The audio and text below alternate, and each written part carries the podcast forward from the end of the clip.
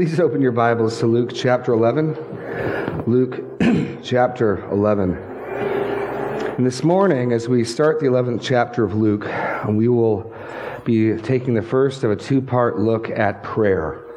In the first 13 verses of Luke chapter 11, our Lord, who in Luke's gospel has been seen much in prayer himself, will turn and instruct his disciples in what is often called the Lord's Prayer, but it's actually the disciples' prayer. Unless it's the Lord teaching, that's what you mean by Lord's Prayer. It's actually the prayer for the disciples. And then giving further instruction, encouragement. So I'd like to begin by reading the first 13 verses, even though we'll only look at the first four this morning, and then open in a word of prayer. Luke chapter 11. Now Jesus was praying in a certain place. And when he finished, one of his disciples said to him, Lord, teach us to pray as John taught his disciples. And he said to them, When you pray, say, Father, hallowed be your name. Your kingdom come. Give us each day our daily bread. Forgive us our sins, for we ourselves forgive everyone who is indebted to us. Lead us not into temptation and he said to them, Which of you who has a friend will go to him at midnight and say to him, Friend, lend me three loaves, for a friend of mine has arrived on a journey, and I have nothing to set before him? And he will answer from within, Do not bother me. The door is now shut, and my children are in bed with me. I cannot get up and give you anything. I tell you, though he will not get up and give him anything because he is his friend, yet because of his impudence, he will rise and give him whatever he needs.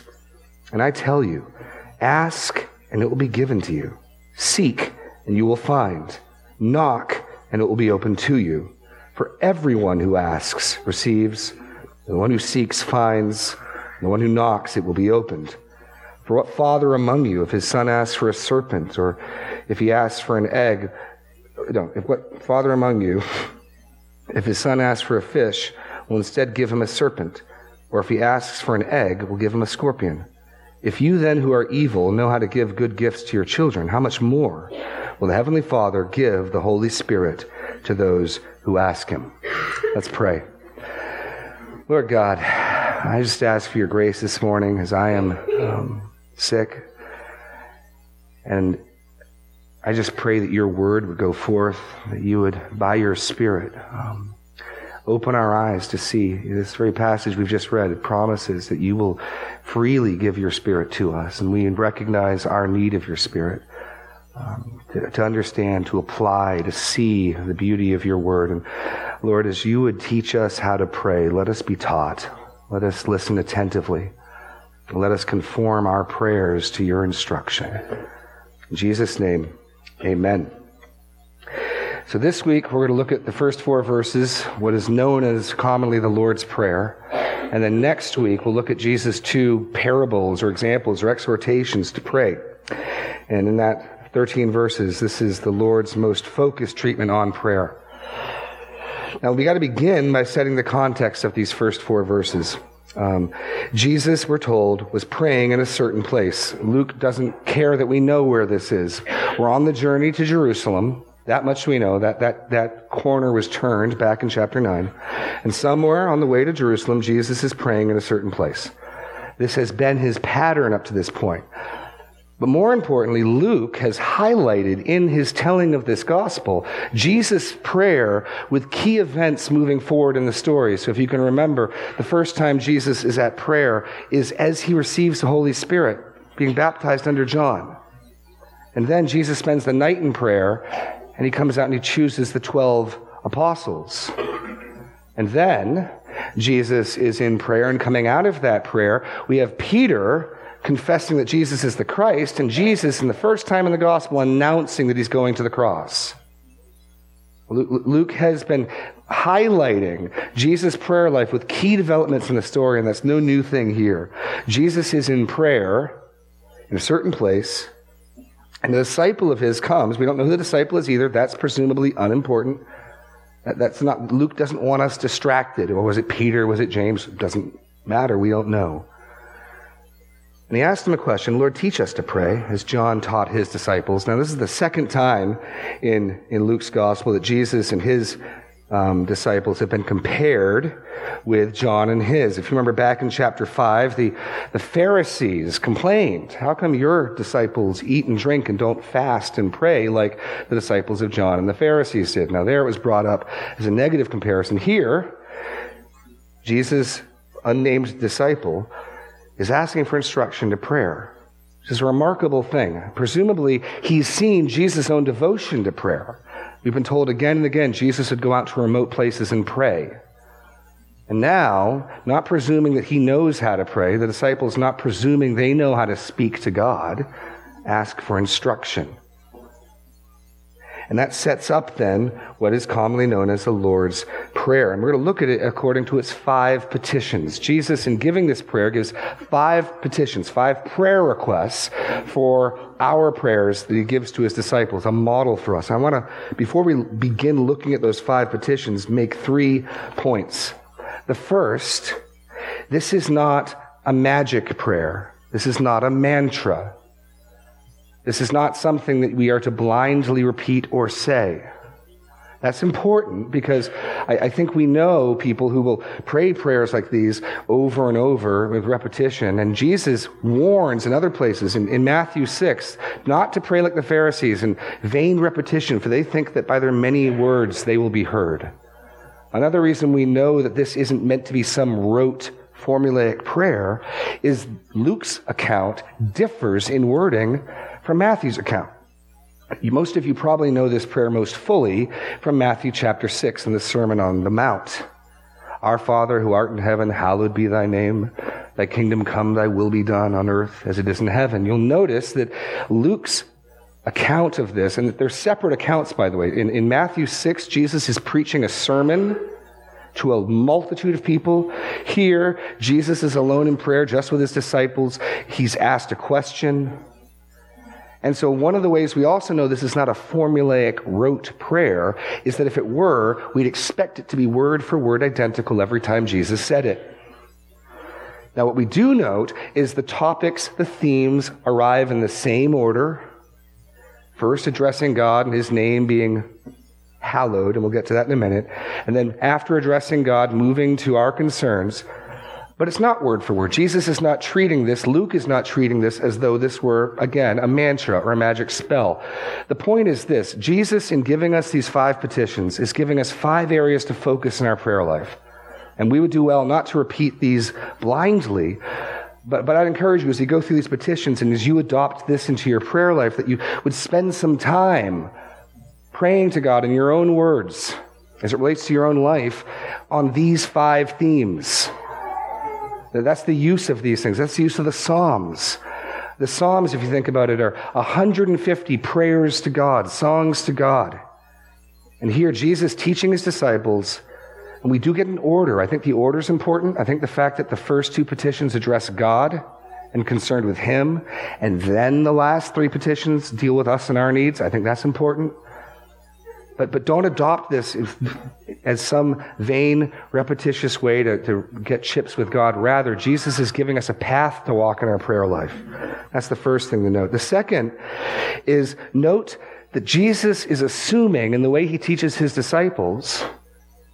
This is easy to miss, but it's so obvious. He's assuming that they're praying together. Notice it's all plural, first person plural nouns. Forgive us our sins. Give us our daily bread. Lead us not into temptation. So the disciple comes and says, Teach us to pray. And Jesus teaches them to pray. And he doesn't say, When you pray, pray this way Lord, give me my daily bread. He says, Give us. Now, certainly, I think we can pray individually, and many other passages in Scripture would make that clear. But one of the things that Luke and later in the book of Acts is stressed is corporate prayer. Corporate prayer in, in Luke is and Acts specifically is huge. Let me just read a couple examples. Acts 1:14. All these with one accord were devoting themselves to prayer together with the women and Mary, the mother of Jesus, and his brother. That's what they were doing when they gathered in the upper room waiting for the gift of the Holy Spirit, devoting themselves to prayer. Acts 2:42. The new Christians, what did they do after Peter's sermon? Devoted themselves to the apostles' teaching, to fellowship, the breaking of bread, and prayer. And then in Acts chapter 4, when the, the disciples are beaten and released, the church gathers together on Solomon's portico. And when they had prayed, the place in which they had gathered together was shaken, and they were filled with the Holy Spirit and continued to speak the word of God with boldness. And when Peter gets arrested, what happens? Peter was kept in prison, but earnest prayers for him was made to God by the church. And when Peter gets released, he actually goes to the house, and they're so busy praying, no one answers the door. My, my point is simple. I would encourage you to, to act upon Jesus' assumption. I know that it can be intimidating and nerve wracking praying in groups, praying together, but Jesus is assuming we're doing this. The model of the church in Acts is doing this. We should be doing this, praying individually, praying in our prayer closet, and praying together. The form of this prayer in its first instance is for corporate prayer, not individual prayer. Yes, we can pray these things individually, but understand it was given in the first instance corporately. And then the last thing I'd like to note before we dive in is even though Luke has emphasized Jesus' prayer life and prayer thus far, this is the last instance of prayer in Luke until the night before the crucifixion in Gethsemane in, in Luke chapter 22. Now, Jesus will teach on and talk of people praying, but we don't actually see anyone praying until all the way in Luke 22 when he tells his disciples, Pray that you may not enter temptation, and he himself prays. So, for as much of a feature as there is in this book, we're going to get this one 13 verse teaching, this look at Jesus praying, and then that doesn't get picked up again for 11 more chapters. So, with all that said, as a way of introduction, this isn't a formula. This is first and foremost for corporate prayer. And then this is the last highlighted instance of prayer till the end of the book, virtually. Let's dive in looking at these five petitions. The first Father, may your name be sanctified. May your name be sanctified. Now, what's problematic here is that hallowed is a word we don't use very often, if at all, except when we recite the Lord's Prayer.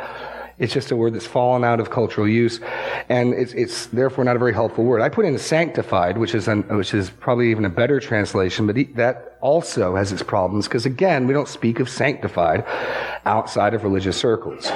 The basic notion of the idea of being hallowed or being sanctified is being set apart as special, being set apart as other than. We, we just celebrated holy days, didn't we? And so you didn't go to work on New Year's Day because it was a holiday, a holy day, a set apart day. This is not a normal day. We don't do our normal work on this day. It's different. It's set apart. That's the notion. And so when God is holy, said to be holy in the first instance, that means God is not like anything else. And you see that theme throughout the Old Testament. To whom will you compare me? We think of holiness in a moral sense. God is morally holy. His moral perfections are unlike everything else, but God is holy in every sense. And so this prayer is that God's name would be sanctified, would be holy, or holified, or seen as holy. But before we dive into what that means for us, don't miss the very first shocking word Father. That is huge we, we so assume the fatherhood of God that I think we miss the radical significance of this. I mean, re- read through your Psalms. You will not find any individual Israelite referring to God as Father in the Old Testament. You simply won't. David never does it. Now, Solomon, in dedicating the temple, can speak to God for Israel, Lord, you are our Father. God's the father of the nation of Israel, sure. But no individual Israelite, even King David, the man after God's own heart, the sweet psalmist of Israel, never refers to God as father. That simply is a privilege and a right he doesn't presume. And yet Jesus here teaches his disciples that when they pray, they open their prayer, Father. That is remarkable. Absolutely remarkable. Now, this notion of God as Father has dominated Jesus' description of his relationship with the Father. Just turn back a few verses in chapter 10, in verse 21. Look at how five times the word Father shows up as Jesus rejoices in prayer.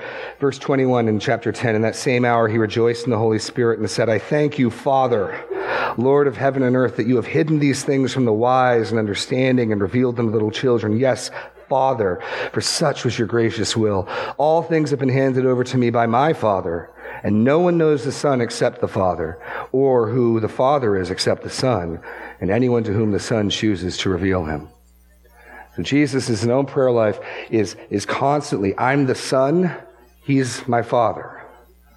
And now Jesus gives this privilege, in some sense, to his disciples. Remember, I told you how Jesus' prayers in Luke signal changes or developments in the story. Well, here's a big changing development. Jesus' own disciples' relationship to God now adopts a father son relationship, which is huge. And it assumes three things, moving, moving here somewhat quickly. It assumes, first off, Jesus' choice and revelation. It assumes Jesus' choice and revelation. What did we just read? Verse 22 of chapter 10. All things have been handed over to me by my Father, and no one knows this, who the Son is except the Father, or who the Father is except the Son, and anyone to whom the Son chooses to reveal him. No one knows who the Father is, and consequently, therefore, no one can address him as Father, because you can't talk to and approach in prayer one you don't know, unless the Son chooses to reveal him. That's what verse 22 ends. Isn't it? Chapter 10, verse 22. Jesus has just said this. No one knows who the Father is except me, the Son, Jesus says, and the one to whom I choose to reveal him.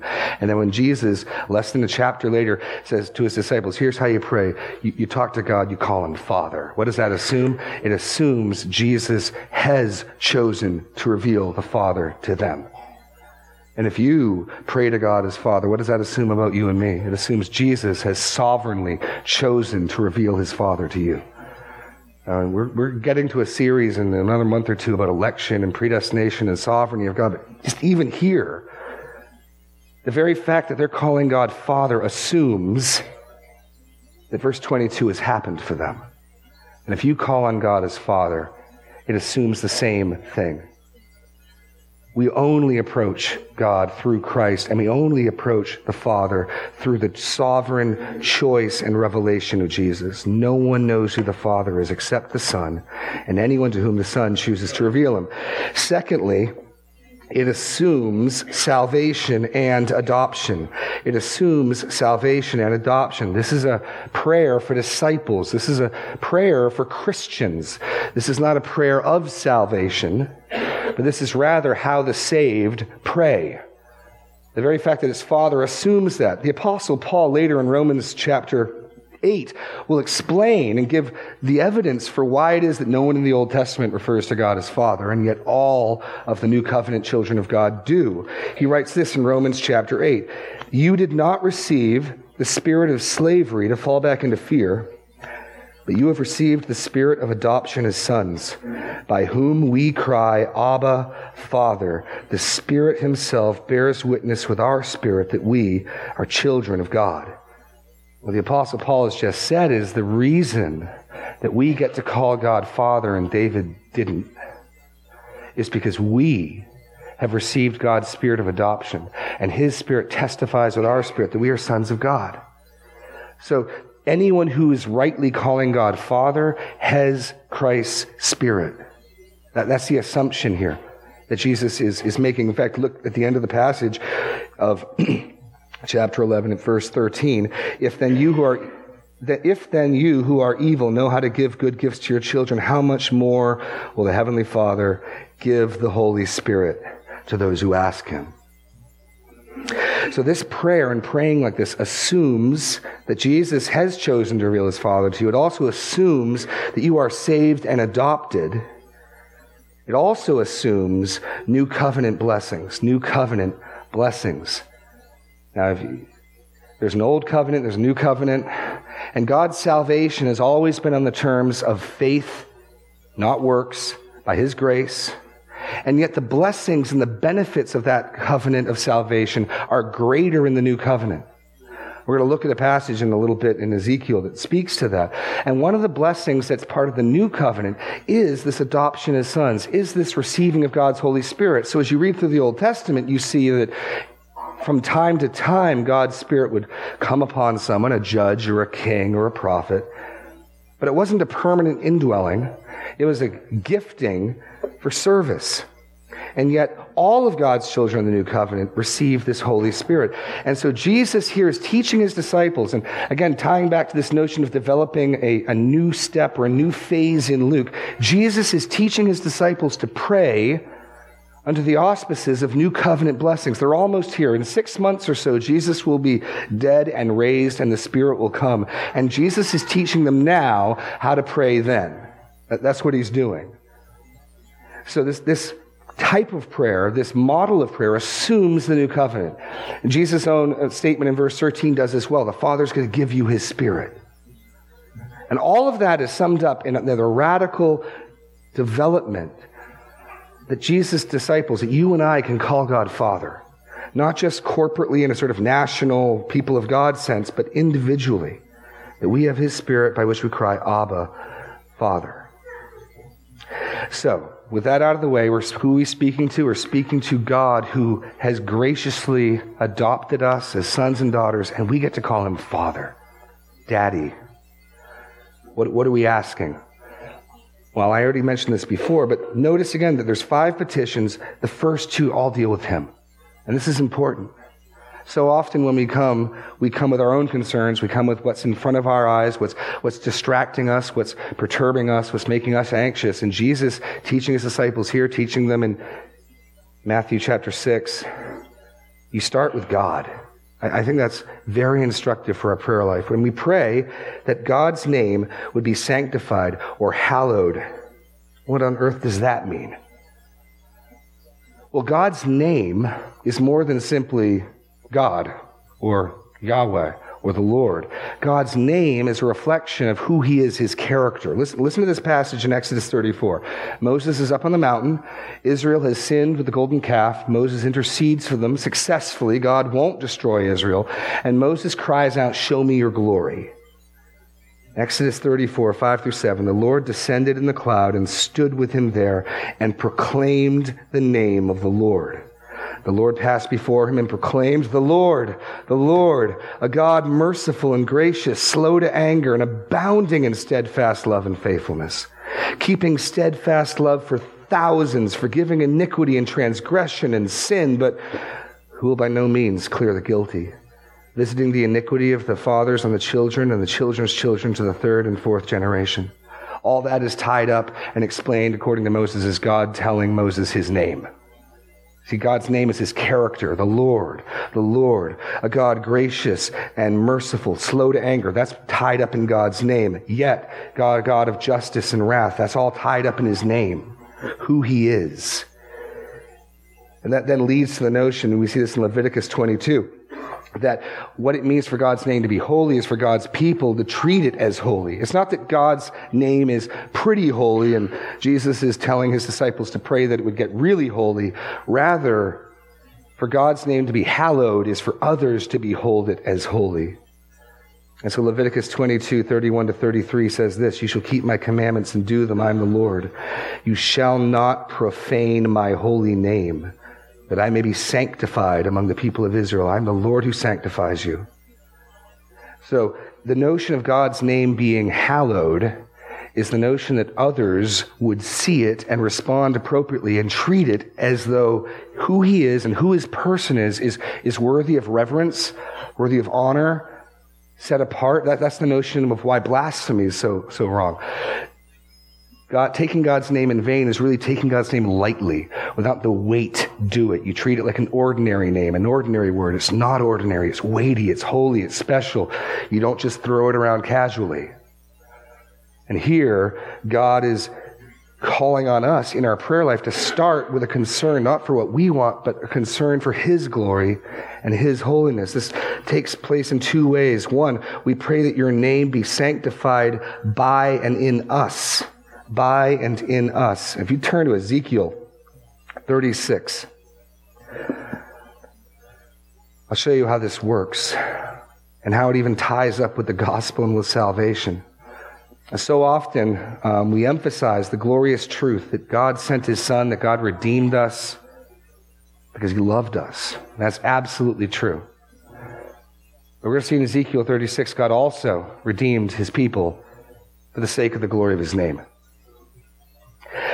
And this is a, a prophecy written in Ezekiel 36 to Israel in um, Babylon. They've been disciplined because they were disobedient. Pick it up in verse 16. The word of the Lord came to me Son of man, when the house of Israel lived in their own land, they defiled it by their ways and their deeds. Their ways before me were like the uncleanness of a woman in her menstrual impurity. So I poured out my wrath upon them for the blood that they had shed in the land, for the idols with which they defiled it. I scattered them among the nations, and they were dispersed through the countries, accordance with their ways and their deeds I judged them. But when they came to the nations, wherever they are, they profaned my holy name. So how do you profane God's name? How do you make it unholy? You act sinfully. Conversely, then, what does it mean to hallow God's name? You, you don't do that. They profaned my holy name in the peoples, in that people said of them, These are the people of the Lord, yet they had to go out of this land. But I had concern for my holy name, with which the house of Israel had profaned among the nations to which they came. So the, the, the way God's name is not hallowed is when people do whatever they want. The way God's name is not honored, it's not sanctified, is when you and I and other people just live how we please, do what we want, treat it this lightly. Yes, there's a living God. Yes, He's sent His Son to die for me. Yes, He's got requirements and, and things He wants me to do, but I don't care. I'm going to do what I want. It's not that important. Keep reading.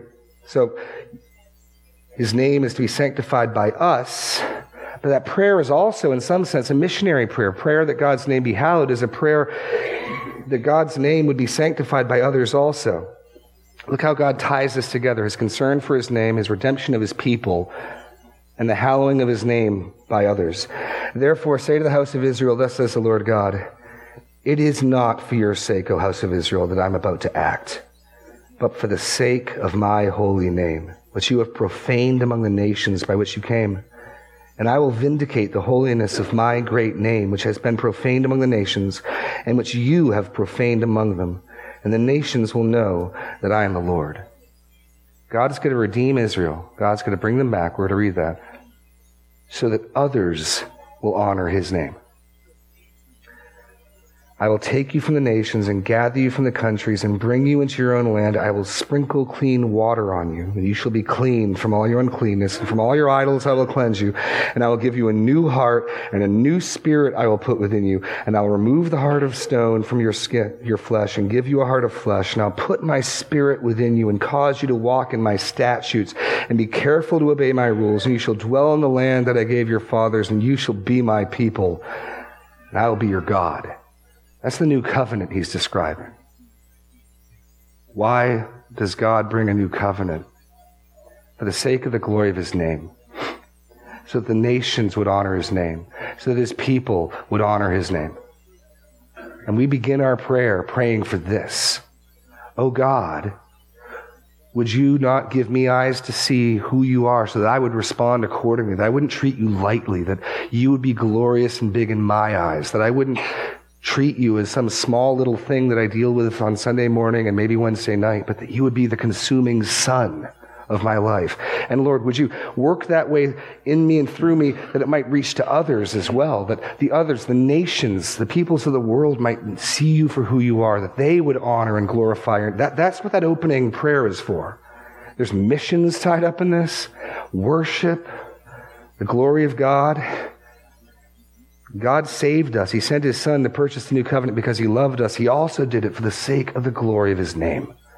And Jesus teaches us when we come in prayer to pray to one who is our Father, but to start with a concern for his glory. But make no mistake, as people honor and glorify God, they, they, they do that through that covenant. It's for their joy and their blessing as well. But we start with a concern that God's name would be sanctified in us and through us and by us and by others also. Second petition, your kingdom come. And here, the blank, may your reign come. So in the first one, I say, Lord God, would you sanctify your name in us? Would you sanctify your name in others? Second, Lord God, may your reign, may your rule come. God is a king, and Jesus has been speaking of a kingdom very much throughout Luke's gospel. In what way then does, does, does this kingdom come? Well, the kingdom requires three things minimally. You need a king. Well, we've got him Jesus, born King of the Jews, right? We got a king. You need subjects. Kingdom needs subjects, right? You're not a king if you're not king over anybody. And you need a domain or a land or a region and when Jesus sent out the 72 to each of the towns, what were they to tell them, whether they were rejected or whether they were received? The kingdom of God is drawn near to you. The king and his ambassadors have come. They've, they've invited you to become part of his country, part of his kingdom. Little embassies have gone out as an advance party. And so for those who, would, who, who switch allegiance, Colossians 1:13 says this that God has transferred us from the kingdom of darkness to the kingdom of his beloved son. And we become subjects of the king. So what does it mean then to pray your reign come? I think at least two things. One, may you rule in and through us now. May you rule in and through us now. There's going to be a lot of parables of the kingdom in the coming chapters of Luke, and one of the things we learn is the kingdom is now and not yet. Um, probably the simplest example is the parable of the, of the mustard seed, which when it's first sown is the smallest of all seeds, but eventually it grows up and the, the birds of the heavens take nest in it. God's kingdom is present in so much as the king is ruling his people in little embassies. Us gathering this morning is like a little embassy. And yet there's going to come a kingdom and a rule where the son of David will rule the nations with a rod of iron. It'll be an absolute and total rule. May your rule in and through us now, point B, may your universal rule come swiftly. So, first petition, Lord God, give us eyes to see your glory and respond to your name as holy. The second one follows right after it. Lord, let us live and act obediently so that what you require of us, we do that we evidence ourselves as your faithful and loyal subjects. And also, it's a desire for that full and finalized and realized kingdom to come. In the book of Acts, the sequel to Luke, Jesus, as he's teaching the disciples before he ascends into heaven, in Acts 1 3, presented himself alive to them after his sufferings by many proofs, appearing to them for 40 days, speaking to them about the kingdom of God. So 40 days, he's speaking with them. And a few verses later, in Acts 1 6, Peter asks him just before he leaves, when they had gathered together, they asked him, Lord, will you at this time restore the kingdom to Israel? They're still looking for a kingdom. They're still looking for the Christ to return and to rule on the earth. Jesus himself spoke of that in Luke chapter 9 when he was warning them that whoever is ashamed of me and my words, of him will the Son of Man be ashamed when he comes in his glory the glory of his Father and of the holy angels. That's just refer to this reference to the second coming and to his rule. So, first, we pray that God's name would be sanctified, seen as holy. Second, that we would act in accordance to that, and that God's final rule would come swiftly. That's where we start in prayer. Before we ever get to the things we need, before we ever get to the things that concern us, we're praying about God, His plan, His program. And I think that if we pray that way, and spend some time on those things. By the time we get to our concerns, our hearts might be a little shifted, might be a little different place than they would otherwise. This isn't a magic prayer. This isn't a rote prayer. But the order of petitions is identical in both instances. I don't think that's by accident. Where do we start in prayer? We start with a concern for God's glory. We start with a concern for God's rule. That brings us to the third petition, and three, four, and five all deal with us. The third petition continue giving us our daily bread. Continue giving us our daily bread. And that's really the emphasis of the Greek. the assumption is that God is giving us our bread, and it's just a prayer that He would continue to do so.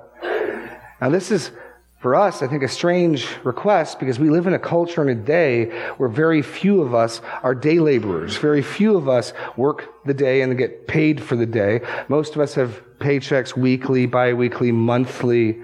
So, very few of us know what it's like to not know where tomorrow's food comes from today. And yet, that was very much the world in which Jesus lived. The law, if you read the law, has laws that you, you pay the day laborer that day. And so, two things I think from this that we can learn, at least, there's a lot we could unpack here, but two things as we are praying that God would give us our daily bread, we must look to Him and not grow anxious. We must look to Him and not grow anxious for our needs. Where do we turn when we aren't sure what we're going to eat tomorrow, what we're going to receive tomorrow? We turn to Him. We, we don't turn first and foremost to, to other things. And that's one of the things this world has so many God replacements to offer. You want security, you want to be safe, you turn to these things. And here Jesus is teaching his disciples to turn to him and not be anxious. He taught them this same thing when he sent out the 12 and when he sent out the 72. They were to take nothing with them, right?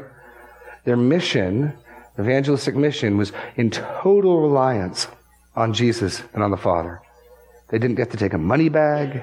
He was training them to rely on Him, to rely on His Father, to not be anxious. In, in, the next chapter, in chapter 12, Jesus will, will teach on this explicitly. Just turn to Luke 12 quickly for a preview of, of what's to come. Verse 22.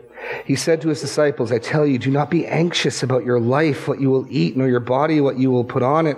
For life is more than food, the body more than clothing. Consider the ravens. They neither sow nor reap. They have neither storehouses nor barn, and yet God feeds them. Of how much more value are you than birds? So Jesus is, is teaching us to turn to Him, not in fear and anxiety, but to turn to Him for our daily needs. But the other thing to learn here is we must trust his daily provision. And that's the tricky part. If you're like me, I want tomorrow's provision now. I want next week's provision now. I like to know the provision weeks and months before I need it. Right? And I tend to get nervous when the provision for tomorrow hasn't come yet and it's getting later and later in the day. And yet Jesus doesn't train us to pray, Lord, give us next year's provisions. Just give us our daily needs. And God has promised to give us what we need, what we require, but He has only promised to give us today's provision today. I mean, that was the same lesson the Lord was teaching Israel with manna, right? If you tried to hoard it up and gather a week's worth of food, it would rot. God was training them to rely on Him day by day by day. And we can grow so anxious and so fretful over things that are days and weeks away. Listen, listen to two passages put together that I think demonstrate this. In Matthew chapter 6, verse 34, Jesus says this Do not be anxious about tomorrow, for tomorrow will be anxious about itself. Sufficient for the day is its own trouble. Every day has a measure of trouble. What Jesus is saying is, why don't you deal with today's trouble instead of also hoisting upon yourself tomorrow's trouble as well? Tomorrow will have plenty of trouble for itself. Today's got its own worries. And you harmonize that with, with Lamentations chapter 3, verse 22 to 23. Listen to this. The steadfast love of the Lord never ceases. His mercies never come to an end. They are new every morning. So put those two together. Every day has its share of trouble. Every day has its share of anxiety and, and things that will tempt us to unease. Every day is fresh mercies. The, the challenge we have is I, I, I try to, and I do this, if you're like me, I do this all the time. I will take upon myself the worries, the concerns, the anxieties for tomorrow, for the next day, for the next week. And God has only given me the grace for today. His mercies are new every day. So I got today's grace, and I'm trying to bear with today's grace next week's trouble, and I'm being crushed by it. God never promised to give me the grace today for next week's trouble.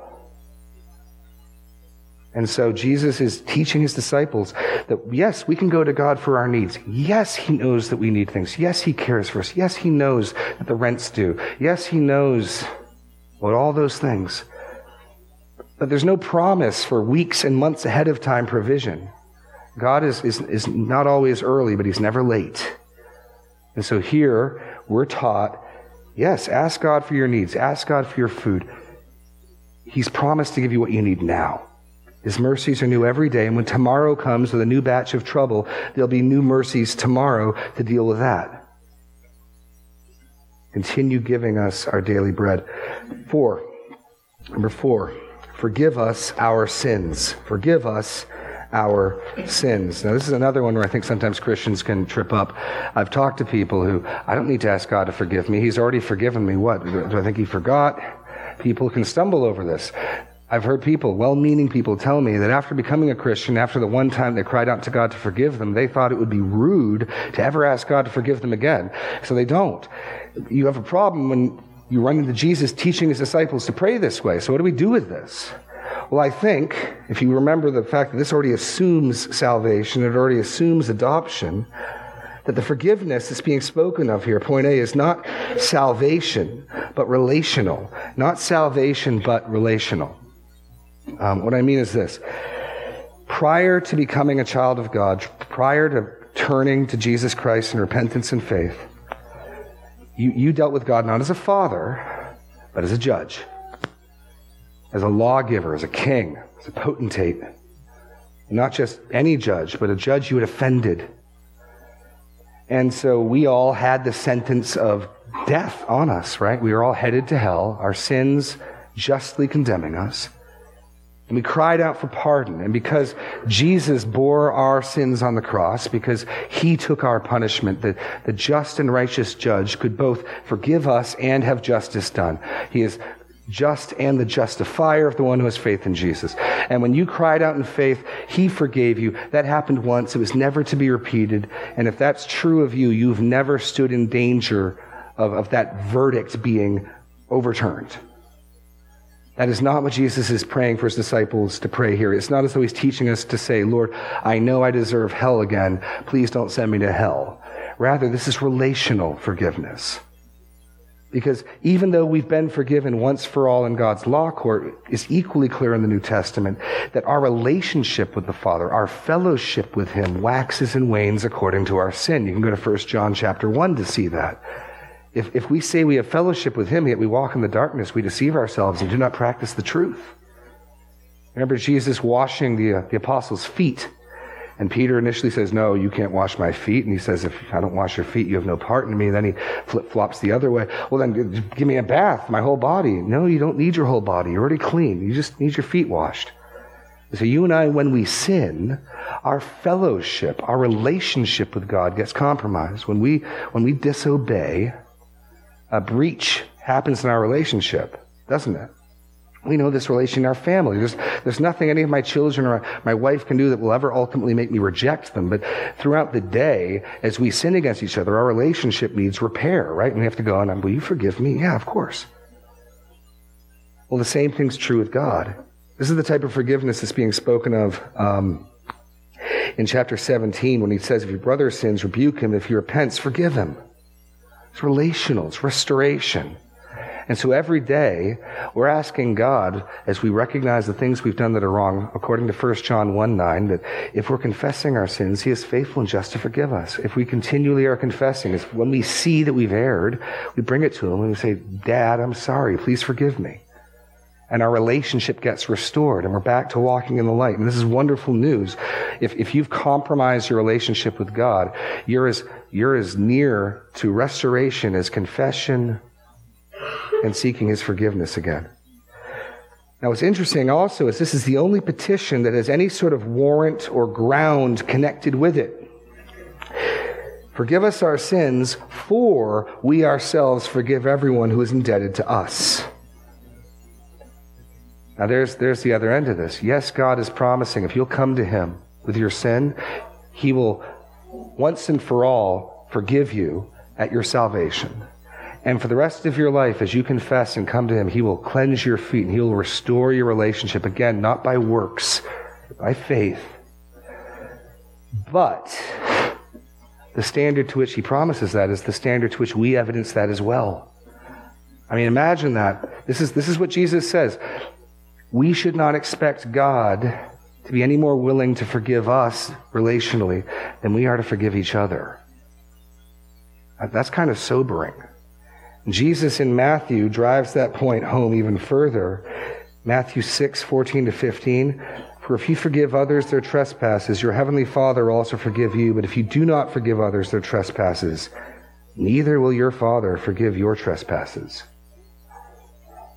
That's, that's a sobering thought. If we're harboring, if you're harboring bitterness, resentment, holding a grudge, and notice he doesn't even refer to it as sins. I mean, the concept is you can really ultimately only sin against God. When David murders a man, steals his wife, he can say in Psalm 51, against you, you only have I sinned. I can be indebted. I can wrong other people. I can sin against God and God alone. So forgive us our sins because we forgive others their debts. They're in totally different classes. And yet, the audacity that we might have if we're clinging to these debts. I mean, Jesus tells the parable, right? If the man who was forgiven millions of dollars finds a guy who owes him 50 and is strangling him for repayment. And Jesus is saying, when we come and you ask God to, to wash your feet again, when you ask God to restore your relationship, you better be willing to do the same thing to other people. Consequently, your relationship with God, your walking in the light, may very well be compromised, weak, anemic, or non existent because of your unwillingness to forgive others. And so Jesus offers this free restoration, this free continuing renewal of relationship. But it's the only petition in the prayer that's linked to any sort of conduct on our part. You can just imagine the hypocrisy of us demanding that others satisfy us, the demanding that others pay us back. We want our pound of flesh. And yet we go to God for the 10,000th time saying, I'm sorry, please forgive me. No. Let not such hypocrisy be among us. Forgive us our sins. Forgive us our sins. And finally, lead us not into temptation. Do not lead us into temptation. Two, two things to get from this quickly. We must humbly recognize our weakness. We must humbly recognize our weakness. Jesus does not say, be bold and say, bring it on. And I think sometimes I, talk to people and they almost feel like that, like, like knights going out to vanquish dragons. The Christian life, as I understand it, is a small child clinging to his dad's leg because he's scared. And here, we, we don't want temptation. The word for temptation can also be trials, peirasmos. It's a trial or a temptation. They're kind of, you know, the trials are the things that bring out temptations. And we're saying, I, am weak. Please, please don't try and test me. Please don't lead me into temptation. I mean, in 1 Corinthians 10 12, we're warned, therefore, let anyone who thinks he stands take heed lest he fall. And Jesus wants us, again and again, recognizing our weakness. God, I'm weak. You lead me into the right place, I, will I'll fold, I'll crumble, I'll fall. Please, please, as a good shepherd, lead me to safe pastures. Please protect me and my weakness from trial. There's another point, though, in this. We must conf- confidently trust in God's control. Sometimes we like to think that, that, that, trials come from the devil and blessings come from God, that the good things come from God and all the bad things come from the devil. If you're praying that God won't lead you into temptation, what does that imply? It implies He's the one who determines whether you get led into trial and temptation or not, not the devil. He's in charge. Where is Jesus headed when He's teaching the disciples this right now? To the cross. And Jesus will pray, Father, take this cup from me. And the Father says, No. Father leads him to the cross. As soon as Jesus received the Holy Spirit in Luke chapter 4, where did the Spirit direct him? Into the wilderness to be tempted and tested by the devil. It would be useless to ask God not to lead us into temptation and trial if God never did that. So, on the one hand, recognize your weakness. Don't, don't feel bad in saying, God, I'm weak. I, this trial is difficult. Please remove it. That's what Jesus is saying. On the other hand, recognize God is sovereign and He determines and measures out the trials in our lives. We read the verse in 1 Corinthians 10 if you think you stand, take heed lest you fall. The very next verse says this No temptation has overtaken you that is not common to man. And God is faithful, and he will not let you be tempted or tested, same word, beyond your ability. But with the temptation will also provide the way of escape. See, God's in control of the trial. God's in control of the situation. And this prayer recognizes both. I don't want it, and that's okay. If you're in a trial, it is okay to ask God to take it away. But also recognize He's in control. He measured it out. He poured it into your life, and He will sustain you. He'll give you that grace.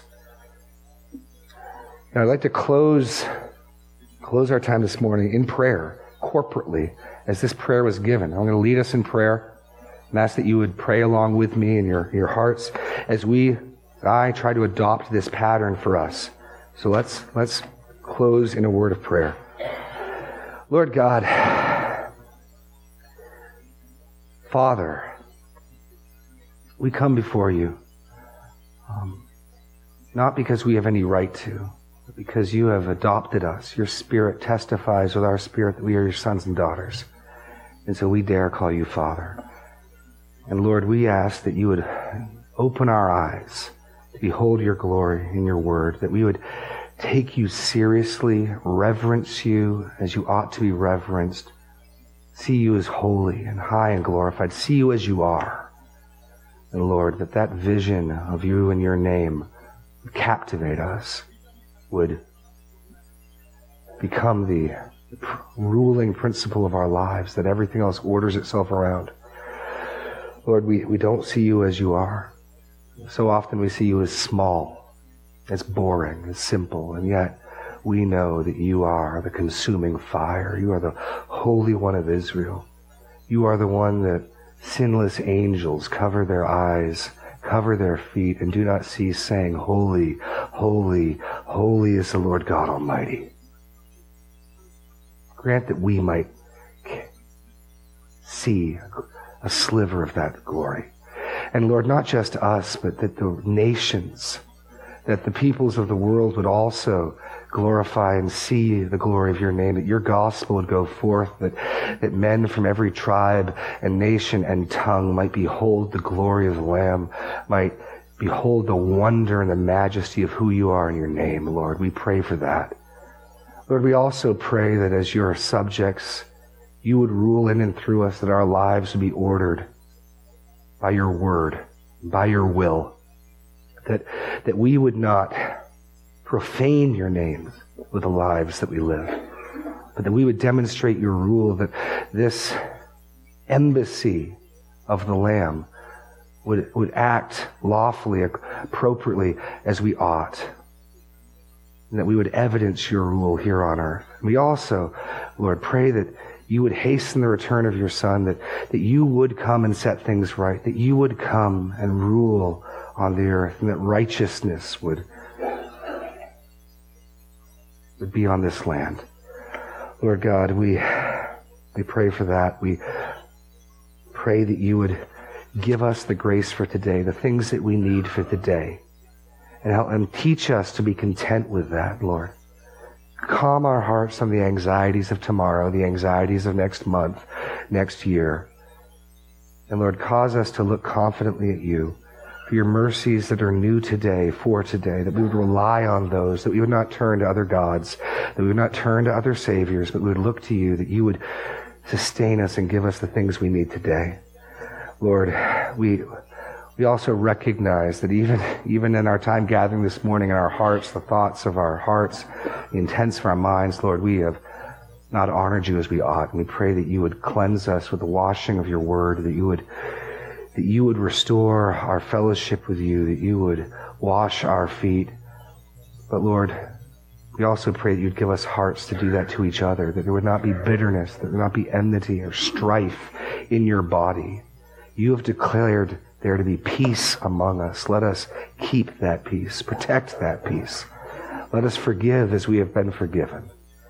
And finally, Lord, I pray for my brothers, my sisters, and myself, Lord, that you would guard us from temptation and trial, that you would protect us from the evil one, that you would let this be a time of, of refreshment and comfort and strengthening, that we might be ever faithful to you.